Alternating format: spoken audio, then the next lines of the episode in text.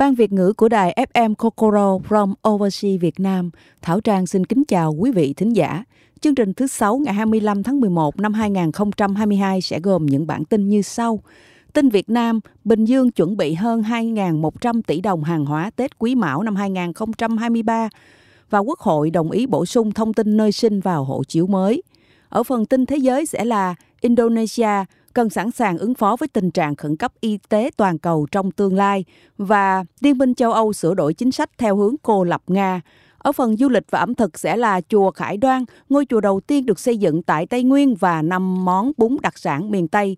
Kết thúc chương trình sẽ là bản tin Hà Giang xuất khẩu hạt hoa tam giác mạch sang Nhật Bản. Và sau đây là phần tin chi tiết. Tin Việt Nam, Bình Dương chuẩn bị hơn 2.100 tỷ đồng hàng hóa Tết Quý Mão năm 2023. Ngày 15 tháng 11, Sở Công Thương Bình Dương cùng với các địa phương, nhà phân phối họp bàn kế hoạch bình ổn thị trường hàng hóa Tết Nguyên đáng năm 2023 và ứng phó với dịch bệnh COVID-19 trong giai đoạn bình thường mới. Các mặt hàng thiết yếu gồm thực phẩm tươi sống, thịt gia súc gia cầm, trứng gà, trứng vịt, rau củ quả vân vân, thực gập, phẩm chế biến gồm giò lụa, lạp xưởng, xúc xích vân vân, lương thực như là bánh kẹo, gia vị, thuốc trị bệnh và các mặt hàng phòng chống dịch bệnh.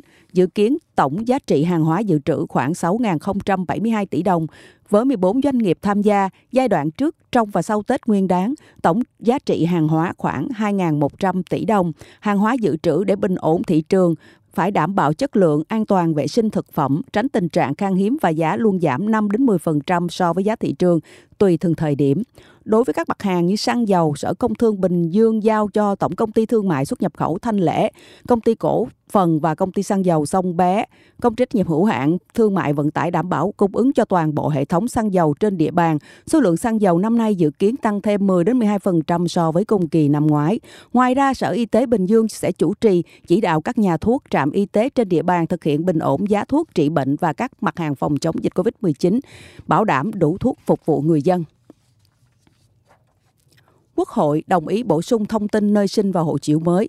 Đây là một trong những nội dung đáng chú ý trong nghị quyết kỳ họp thứ tư Quốc hội khóa 15 vừa được Quốc hội thông qua chiều ngày 15 tháng 11. Tại kỳ họp này, Quốc hội đã xem xét quyết định thông qua 6 luật, 13 nghị quyết. Ngoài ra, Quốc hội cho ý kiến về việc tiếp thu, chỉnh lý và điều chỉnh thời điểm trình Quốc hội xem xét thông qua dự án luật khám bệnh, chữa bệnh, sửa đổi sang kỳ họp sau, cho ý kiến lần đầu về 7 dự án luật, trong đó có luật đất đai, sửa đổi. Ngoài ra, Quốc hội cũng thông qua việc áp dụng thời hiệu xử lý kỷ luật năm 5 năm đối với hành vi vi phạm của cán bộ, công chức, viên chức kỷ luật khiển trách, 10 năm đối với kỷ luật cảnh cáo trở lên.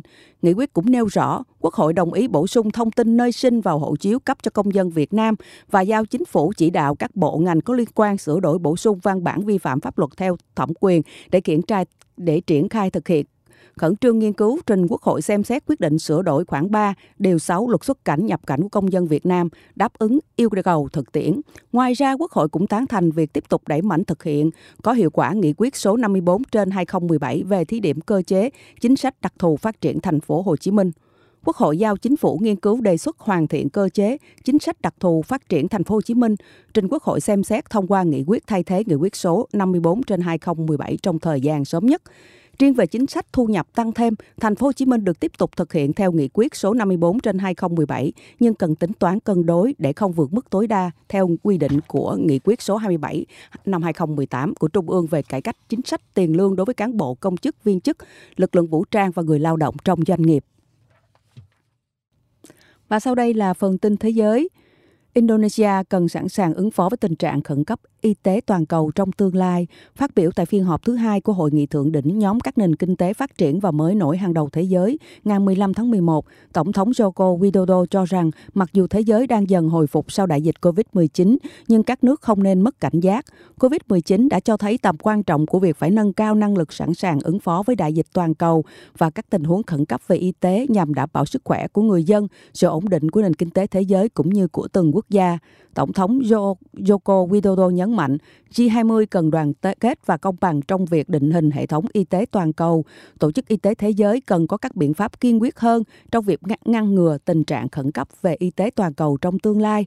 Bên cạnh đó, nhà lãnh đạo Indonesia đã nêu bật tầm quan trọng của việc mở rộng xóa bỏ quyền sở hữu trí tuệ đối với tất cả các giải pháp y tế, bao gồm các biện pháp chuẩn đoán và chữa trị trước đó. Trong nỗ lực ứng phó với các đại dịch trong tương lai, ngày 13 tháng 11, G20 đã ra mắt quỹ phòng đại dịch của G20 do Indonesia và Italy làm đồng chủ tịch. Ước tính mỗi năm thế giới cần 31,3 tỷ đô la Mỹ để sẵn sàng ứng phó với đại dịch trong tương lai. Vì vậy, Tổng thống Joko, Joko Widodo cho rằng việc xây dựng và phát triển một nguồn kinh phí nhằm ứng phó với đại dịch là thiết thực. Bộ trưởng Tài chính Indonesia Sri Mulyani cho biết các cam kết của từng quốc gia sẽ do lãnh đạo từng nước công bố bên lề hội nghị thượng đỉnh G20. Quỹ này có thể sẽ được ủy thác cho Ngân hàng Thế giới quản lý.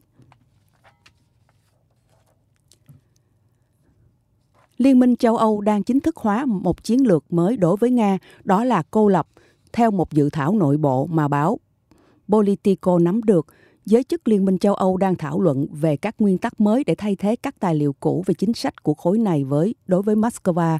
Nguyên tắc gây chú ý nhất trong đó chính là cô lập Nga trên phạm vi quốc tế, áp đặt các biện pháp hạn chế chống lại Nga và ngăn chặn sự lách luật. Dưới quan điểm của các chuyên gia, động thái điều chỉnh trên đã phản ánh tình hình thực tế hiện nay. Kể từ khi Nga tiến hành chiến dịch quân sự đặc biệt tại Ukraine hồi tháng 2, Liên minh châu Âu đã tập trung thực thi các biện pháp trừng phạt sâu rộng nhắm vào phần lớn nền kinh tế, hàng nhập khẩu và xuất khẩu của nước này. Cuộc thảo luận giữa các ngoại trưởng Liên minh châu Âu về dự thảo cô lập Nga đã chính thức bắt đầu trong một cuộc họp ở Brussels hôm 14 tháng 11. Văn bản dự thảo do cơ quan ngoại giao của khối này chuẩn bị gồm 6 điểm nhằm thay thế năm nguyên tắc hướng dẫn trước đó mà khối đã nhất trí vào năm 2016. Ngoài cô lập và các nguyên tắc hàng đầu của tài liệu còn có phần đảm bảo trách nhiệm giải trình đối với bất kỳ tội ác chiến tranh nào của Nga và hỗ trợ các nước láng giềng của Liên minh châu Âu, phần lớn đề cập đến các quốc gia Balkan đang tìm kiếm tư cách thành viên của Liên minh châu Âu. Dự thảo cũng đề cập đến hợp tác chặt chẽ với các đồng minh NATO, hỗ trợ xã hội nhân sự ở Nga và tăng cường khả năng phục hồi của Liên minh châu Âu trong vấn đề phụ thuộc năng lượng vào Nga cũng như là các cuộc tấn công mạng và sự phổ biến của thông tin sai lệch. Dự thảo mới trên hầu như khác biệt so với dự thảo mà Liên minh châu Âu đã soạn thảo từ năm 2016. Một số nguyên tắc trong tài liệu đó đã không còn được áp dụng, chấp dứt chấm dứt xung đột giữa các lực lượng đòi độc lập ở Đông Ukraine và chính phủ đề nghị Nga tham gia hoạt động chống khủng bố và hỗ trợ các cuộc tiếp xúc trực tiếp. Nguyên tắc trước đó của Liên minh châu Âu cũng đề cập đến tăng cường xã hội dân sự và xây dựng mối quan hệ chặt chẽ hơn với các nước láng giềng của liên minh này.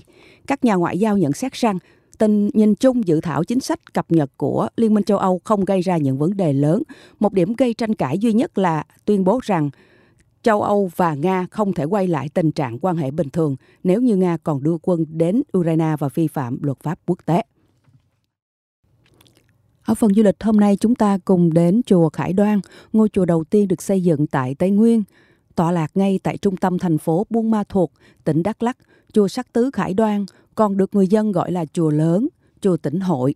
Ngôi chùa được khởi công xây dựng vào năm 1951 theo lệnh của Đoan Huy Hoàng Thái Hậu, vợ vua Khải Định, đồng thời cũng là ngôi chùa đầu tiên được xây dựng trên mảnh đất cao nguyên nắng và gió. Bao trọn trên tổng diện tích gần 7 mẫu đất, chùa Khải Đoan là công trình Phật giáo đồ sộ nổi bật tại Đắk Lắk. Trải qua nhiều năm liên tục trùng tu, xây dựng thêm, ngôi chùa hiện nay đã trở thành một điểm đến được nhiều du khách viếng thăm khi có dịp ghé qua thành phố Buôn Ma Thuột. Chùa Khải Đoan được xây dựng bởi những người thợ khéo léo ở cố đô Huế. Khi đến đây, du khách sẽ bị ấn tượng bởi một không gian mang dáng dấp của lối kiến trúc cung đình Huế, dựa trên phong cách cổ kính của cố đô kết hợp với thiết kế nhà sàn của Tây Nguyên và nhà dài của người Ede. Chùa Khải Đoan hiện lên như một công trình đầy độc đáo, kỳ công.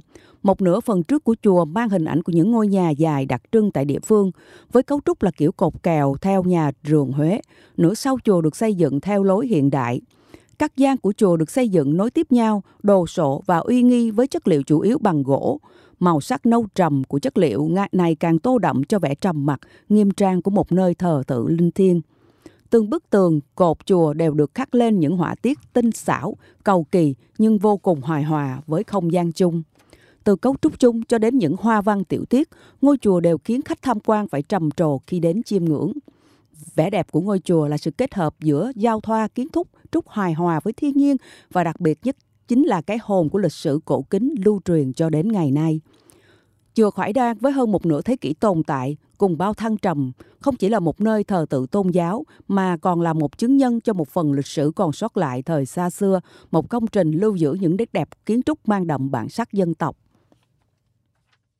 Ở phần ẩm thực hôm nay, à, chúng ta cùng tìm hiểu về năm món bún miền Tây có tên độc lạ nhưng ăn siêu ngon.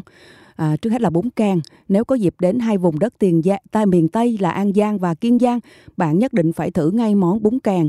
Tên gọi lạ lẫm của món bún này được vay mượn từ ngôn ngữ của đồng bào người Khmer, đó là càng, có nghĩa là được nấu bằng nước cốt dừa. Phần nước dùng của bún càng được nấu bằng dừa nạo vắt lấy nước, nên khi ăn có vị béo và thơm đặc biệt của dừa. Tuy cùng là bún càng, nhưng món ăn này ở An Giang và Kiên Giang lại có nét riêng. Topping của bún càng An Giang là những miếng cá được phi lê kỹ lưỡng, rồi xào chung với bột nghệ, bột cà ri, đinh hương vân vân để tạo màu và làm dậy mùi. Còn bún càng ở Kiên Giang thì cá lại được xoay nhuyễn, sau đó đem xào với xả, ớt, tỏi cho đến khi tơi ra. Ngoài ra, nước dùng của bún càng Kiên Giang cũng thường sệt và ít hơn bún càng An Giang. Kế tiếp là bún quậy. Nếu đặt chân đến Phú Quốc, bạn nhất định phải thử món bún quậy trứ danh. Bún quậy hay còn gọi là bún tươi hải sản với các thành phần chính gồm mực, chả tôm, chả cá. Món ăn này có nguồn gốc từ bún tôm miền Trung và được bán phổ biến ở Phú Quốc từ khá lâu. Sau này người dân địa phương cải biến lại, thêm bớt một số nguyên liệu và gia vị để phù hợp với khẩu vị, từ đó món bún quậy ra đời. Sở dĩ được gọi là bún quậy vì món ăn phải quậy rất nhiều. Từ lúc nấu, người đầu bếp đã phải quậy nhiều để hải sản chín đều. Một điểm đặc biệt khác là nước dùng của bún quậy không được nêm nếm bất kỳ gia vị nào, mà thực khách sẽ là người nêm sao cho hợp khẩu vị nhất. Sau khi đã cho đủ nguyên liệu như muối, đường, bột ngọt, ớt chanh vân vân vào bát, bạn cần quậy mạnh để nước dùng sánh lại. Nước dùng sẽ rất ngon khi gia vị tan hết và chuyển sang màu đỏ cam. Còn tiếp theo nữa đây là bún gỏi và khá phổ biến ở một số miền tỉnh miền Tây, nhất là Sóc Trăng. Theo người dân địa phương, món ăn có nguồn gốc từ món gỏi cuốn. Tuy nhiên, thay vì cuốn các nguyên liệu như bún, tôm, tép, thịt luộc, rau sống vân vân lại với nhau, người miền Tây lại cho tất cả vào tô để và để lùa như cơm do cách phát âm và từ và thành già mà từ đó bún gỏi già ra đời. Trước đây bún gỏi già là món bún khô, mỗi phần sẽ bao gồm một tô bún kèm chén nước dùng, nhưng hiện nay phần nước dùng đã được chan trực tiếp vào trong tô để dễ ăn hơn. Nước dùng của bún gỏi già có vị chua của me và mùi đặc trưng của tương hột. Đây chính là điểm nhấn khiến món ăn trở nên khác biệt. Và kế tiếp là bún nhâm. Món bún nhâm xứ Hà Tiên, Kiên Giang thường được bán với cùng với bún càng. So với món bún càng, món bún nhâm tôm khô ít phổ biến hơn, nhưng vị không vị ngon không thua kém là bao. Thành phần là nêm bún nhâm gồm bún tươi, trà bông tôm khô, nước cốt dừa, giá, rau, rau thơm và các loại rau sống, đu đủ bào sợi, nước cốt cá, vân vân. Khi ăn, bạn chỉ cần trộn đều các nguyên liệu lên, rồi rưới thêm chút nước chấm mặn ngọt là đã có được một tô bún thơm ngon, đậm đà. Cuối cùng là bún suông. Bún suông là một trong những món đặc sản mà bạn nên thử khi ghé thăm Trà Vinh. Món bún này không chỉ độc lạ cái tên mà còn cuốn hút thực khách bởi nguyên liệu và cách chế biến độc đáo. Thành phần chính của bún suông chỉ gồm bún, tôm và thịt ba chỉ. Đặc biệt những con tôm tươi sẽ được xay thật nhuyễn, mịn, tẩm ướp các loại gia vị, quết nhiều lần để tạo độ dai và được nặng thành từng sợi dai. Sự hấp dẫn của món này chính là nước dùng mang đậm chất trà vinh. Nước dùng không trong mà có màu nâu đậm bởi được hầm từ xương heo, khô mực, đầu tôm vân vân trong nhiều giờ rồi cho thêm một ít me và tương hạt tạo nên vị ngọt thanh lại vừa thoang thoảng hương thơm của tương rất hấp dẫn. Kết thúc chương trình sẽ là bản tin Hà Giang xuất khẩu hạt hoa tam giác mạch sang Nhật Bản. Thông tin từ cơ quan chức năng tỉnh Hà Giang cho biết, sau khi thu hoạch hạt hoa tam giác mạch ở dự án 50Ha tại thôn Cao Bành, xã Phương Thiện, thành phố Hà Giang, Hiệp hội ẩm thực Nhật Bản Việt Nam đã hoàn tất quy trình đóng gói 5 tấn hạt để xuất khẩu sang Nhật Bản làm nguyên liệu sản xuất mì soba, một loại mì đặc trưng của Nhật Bản. Qua nghiên cứu của Hiệp hội ẩm thực Nhật Bản, trong thành phần hạt hoa tam giác mạch có chứa nhiều khoáng chất như inositol, sắt, kẽm, được xem có giá trị dinh dưỡng ngang bằng với gạo và ngô. Đây cũng chính là nguồn nguyên liệu giá trị để tạo ra món mì soba, một đặc sản của Nhật Bản ngay tại Việt Nam mà không cần phải nhập khẩu nguyên liệu. Sau một thời gian thử nghiệm, các chuyên gia nhận thấy rằng mì soba chế biến từ hạt hoa tam giác mạch ở Hà Giang có lúc chất lượng cao hơn nhiều so với hạt hoa tam giác mạch được trồng nơi khác. Vì vậy, hạt hoa tam giác mạch của Hà Giang sẽ được sơ chế và sản xuất thành bột để phân phối cho các cửa hàng mì soba lớn nhỏ tại Nhật Bản. Trong đó có chuỗi cửa hàng mì soba lớn nhất Nhật Bản, Yudetaro với hơn 200 cửa hàng trên toàn quốc. Theo kế hoạch, chuyến hàng chở 5 tấn hạt hoa tam giác mạch của Hà Giang đến và xuất bến tại cảng Hải Phòng từ Việt Nam vào ngày 16 tháng 11 và cập bến cảng Yokohama, Nhật Bản vào khoảng ngày 23 tháng 11. Được biết vừa qua, các hộ nông dân cùng Hiệp hội ẩm thực Nhật Bản Việt Nam tiếp tục tiến hành trồng hơn 15 ha hoa tam giác mạch tại huyện Hoàng Su Pì, tỉnh Hà Giang với năng suất dự kiến gần 8 tấn. Trong tương lai, Hiệp hội sẽ tiếp tục xuất khẩu số lượng lớn hạt tam giác mạch Hà Giang sang thị trường Nhật Bản với mục tiêu dự kiến 300 tấn cho năm 2023 và mong muốn sẽ tăng lên 3.000 tấn vào năm 2025. Hoa tam giác mạch từ lâu đã trở thành thương hiệu nổi tiếng của du lịch tỉnh Hà Giang. Ngoài vẻ đẹp thuần khiết từ hoa, các sản phẩm từ hoa tam giác mạch cũng được nhiều người biết đến. Có thể kể đến các sản phẩm như bánh tam giác mạch ngọt, bánh nhãn tam giác mạch, kẹo tam giác, mạch mật ong, tà, trà tam giác mạch dạng túi bột lọc, bún khô tam giác mạch, rượu tam giác mạch, bánh nướng tam giác mạch vân vân. Vì thế, cây tam giác mạch đã trở thành cây chủ lực, góp phần xóa đói giảm nghèo cho đồng bào các dân tộc thiểu số nơi mảnh đất địa đầu Tổ quốc. Chương trình đến đây là kết thúc. Cảm ơn quý vị đã theo dõi lắng nghe. Mọi liên lạc xin gửi về cocolo.gb. Muốn nghe lại chương trình hãy liên lạc đến radico.gb. Chào tạm biệt quý vị và hẹn gặp lại chương trình thứ sáu tuần sau nhé.